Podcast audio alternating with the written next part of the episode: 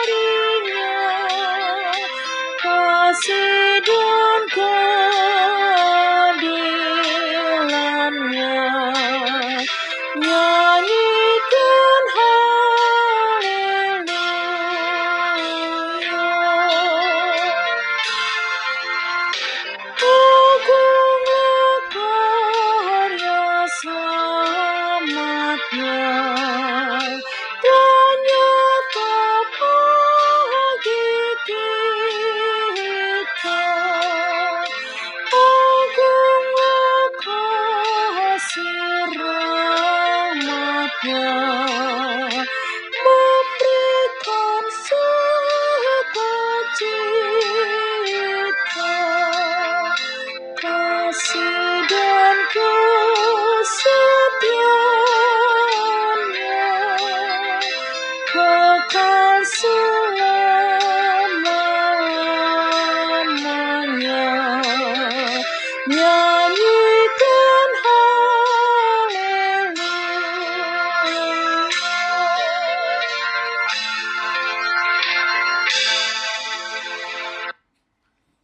Mari kita berdoa.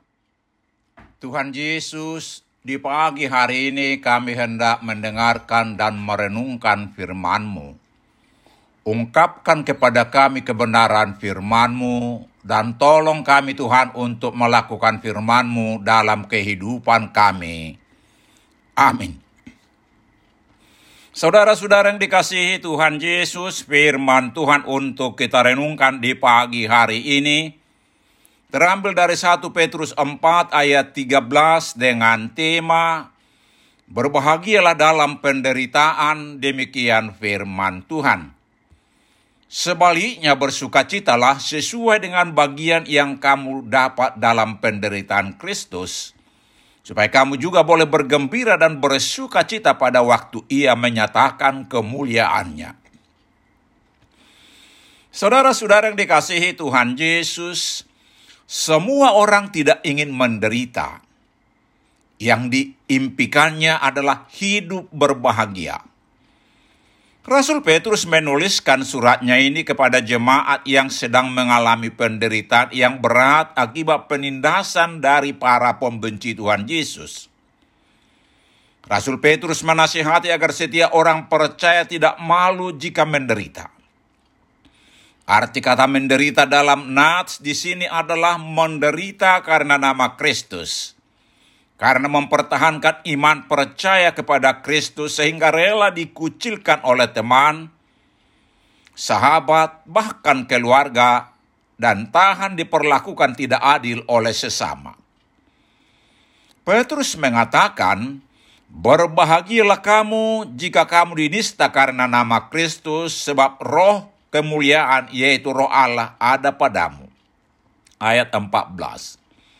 Tetapi sebaliknya, jika seorang harus menderita karena melakukan dosa atau melanggar hukum, seharusnya lah dia malu karena perbuatannya itu. Saudara-saudara yang dikasihi Tuhan Yesus, setiap penderitaan karena melakukan dosa selalu mendatangkan duka cita, tetapi menderita karena kebenaran akan mendapat upah yaitu hidup kekal.